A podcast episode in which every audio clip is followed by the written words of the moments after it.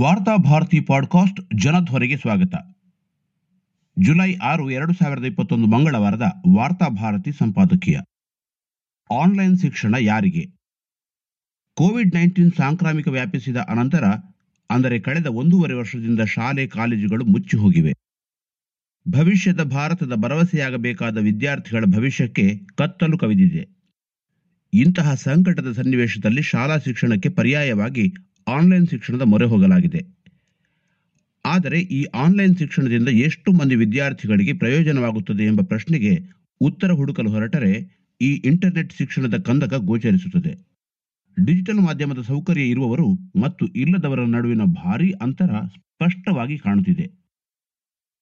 ಕರ್ನಾಟಕವನ್ನೇ ಉದಾಹರಣೆಯಾಗಿ ತೆಗೆದುಕೊಂಡರೆ ರಾಜ್ಯದಲ್ಲಿ ನೋಂದಣಿ ಮಾಡಿಕೊಂಡಿರುವ ತೊಂಬತ್ತೆರಡು ಲಕ್ಷ ವಿದ್ಯಾರ್ಥಿಗಳಲ್ಲಿ ಮೂವತ್ತೆರಡು ಲಕ್ಷ ಮಂದಿ ಮಕ್ಕಳ ಬಳಿ ಮೊಬೈಲ್ ಫೋನ್ ಇಲ್ಲ. ರಾಜಧಾನಿ ಬೆಂಗಳೂರಿನ ಎರಡು ಲಕ್ಷ ನಲವತ್ನಾಲ್ಕು ಸಾವಿರದ ನೂರ ನಲವತ್ತೈದು ಮಕ್ಕಳ ಬಳಿ ಸ್ಮಾರ್ಟ್ ಫೋನ್ ಇಲ್ಲ. ಇನ್ನು ಕಲಬುರಗಿ, ರಾಯಚೂರು, ಬೀದರ್, ಕೊಪ್ಪಳದಂತಹ ಕಲ್ಯಾಣ ಕರ್ನಾಟಕದ ಜಿಲ್ಲೆಗಳಲ್ಲಿ ಬಹುತೇಕ ಮಕ್ಕಳಿಗೆ ಮೊಬೈಲ್ ಖರೀದಿಸಲು ಸಾಧ್ಯವಾಗಿಲ್ಲ. ನಿರಂತರ ಹಿಂದುಳುವಿಕೆಗೆ ಕಡುಬಡತನವೇ ಇದಕ್ಕೆ ಕಾರಣವಲ್ಲದೆ ಬೇರೇನೂ ಅಲ್ಲ. ಆನ್ಲೈನ್ ಶಿಕ್ಷಣದಲ್ಲಿ ಹಣವಿದ್ದ ಸಿರುವಂತರ ಮಕ್ಕಳು ಮಾತ್ರ ವ್ಯಾಸಂಗ ಮಾಡಲು ಅವಕಾಶವಿದೆ. ಬಡವರ ಮಕ್ಕಳಿಗೆ ಅನ್ನದಂತಹ ಅಕ್ಷರವು ಅಲಭ್ಯ.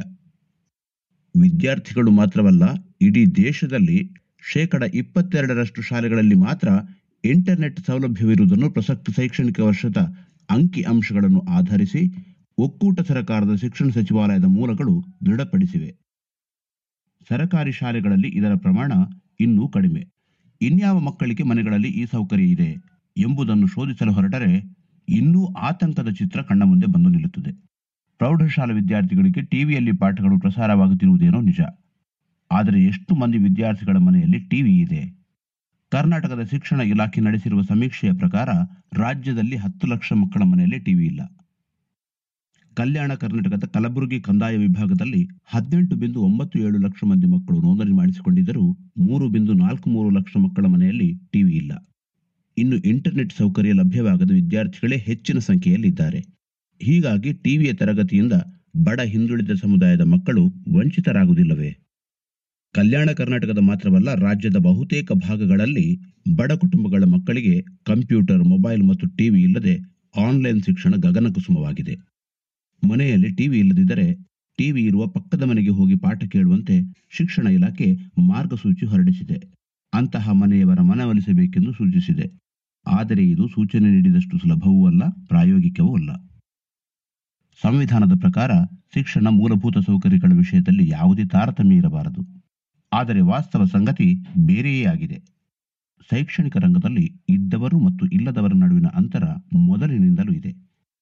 ದೇಶದಲ್ಲಿ ಜಾಗತಿಕ ಮತ್ತು ನವ ಉದಾರೀಕರಣ ದಶಕ್ಕೆ ಆರಂಭವಾದ ನಂತರ ಈ ಕಂದಕ ಇನ್ನೂ ಜಾಸ್ತಿಯಾಗಿದೆ ನಗರ ಮಾತ್ರವಲ್ಲ, ಗ್ರಾಮೀಣ ಪ್ರದೇಶಗಳಲ್ಲಿ ಕೂಡ ಆಂಗ್ಲ ಮಾಧ್ಯಮದ ಖಾಸಗಿ ಡೊನೇಷನ್ ಶಾಲೆಗಳು ಆರಂಭವಾಗಿ ಎರಡೂವರೆ ದಶಕಗಳೇ ಗತಿಸಿದವು. ಈ ಶಾಲೆಗಳಿಗೆ ಉಳ್ಳವರ ಮಕ್ಕಳು ಹೋಗುತ್ತಾರೆ. ಬಡವರ ಮಕ್ಕಳು ಹೋಗುವುದು ಸರ್ಕಾರಿ ಶಾಲೆಗಳಿಗೆ ಎಂಬುದು ಎಲ್ಲರಿಗೂ ಗೊತ್ತಿರುವ ಸಂಗತಿಯಾಗಿದೆ. ಕೋವಿಡ್ ಮೊದಲ ಅಲೆ ಅಪ್ಪಳಿಸಿದ ಪರಿಣಾಮವಾಗಿ ಉಂಟಾದ ಆರ್ಥಿಕ ಬಿಕ್ಕಟ್ಟಿನಿಂದಾಗಿ ಸರಕಾರಿ ಶಾಲೆಗಳಿಗೆ ಬೇಡಿಕೆ ಹೆಚ್ಚಾಗಿ ಪರಿಸ್ಥಿತಿ ಸುಧಾರಿಸಿತು ಎನ್ನುವಾಗ ಎರಡನೇ ಅಲೆ ಬಂದುದರಿಂದ ಆನ್ಲೈನ್ ಶಿಕ್ಷಣ ಅನಿವಾರ್ಯ ಎನ್ನುವಂತಾಗಿದೆ.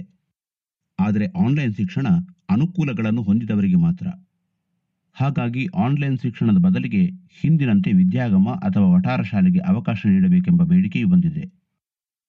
ಈ ಕುರಿತು ಕಲಬುರಗಿ ಸೇರಿ ಅಪರ ಶಿಕ್ಷಣ ಆಯುಕ್ತರು ಸರಕಾರಕ್ಕೆ ಪ್ರಸ್ತಾವನೆಯನ್ನು ಸಲ್ಲಿಸಿದ್ದಾರೆ. ಸರಕಾರ ತಕ್ಷಣ ಈ ಬಗ್ಗೆ ಒಂದು ತೀರ್ಮಾನಕ್ಕೆ ಬರಬೇಕಾಗಿದೆ. ಕೋವಿಡ್ ಆತಂಕ ಇನ್ನೂ ಖಚಿತವಾಗಿ ಕೊನೆಗೊಂಡಿಲ್ಲ.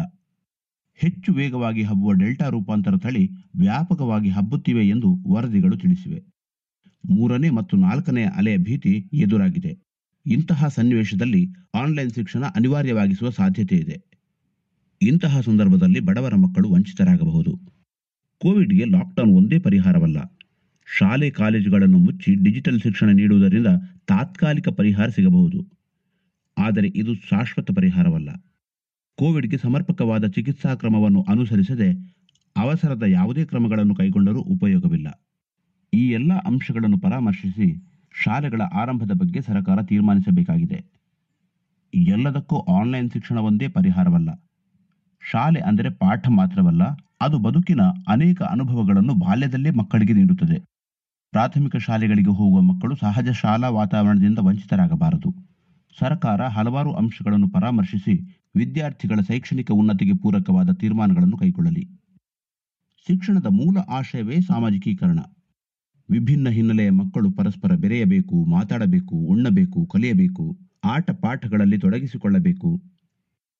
ಶಾಲಾ ಶಿಕ್ಷಣದಿಂದ ಅಂದರೆ ತರಗತಿಯ ಪಾಠದಿಂದ ಮಾತ್ರ ಅದು ಸಾಧ್ಯ. ಆನ್ಲೈನ್ ಶಿಕ್ಷಣ ತರಗತಿ ಶಿಕ್ಷಣಕ್ಕೆ ಎಂದೂ ಬದಲಿಯಾಗಲು ಸಾಧ್ಯವಿಲ್ಲ.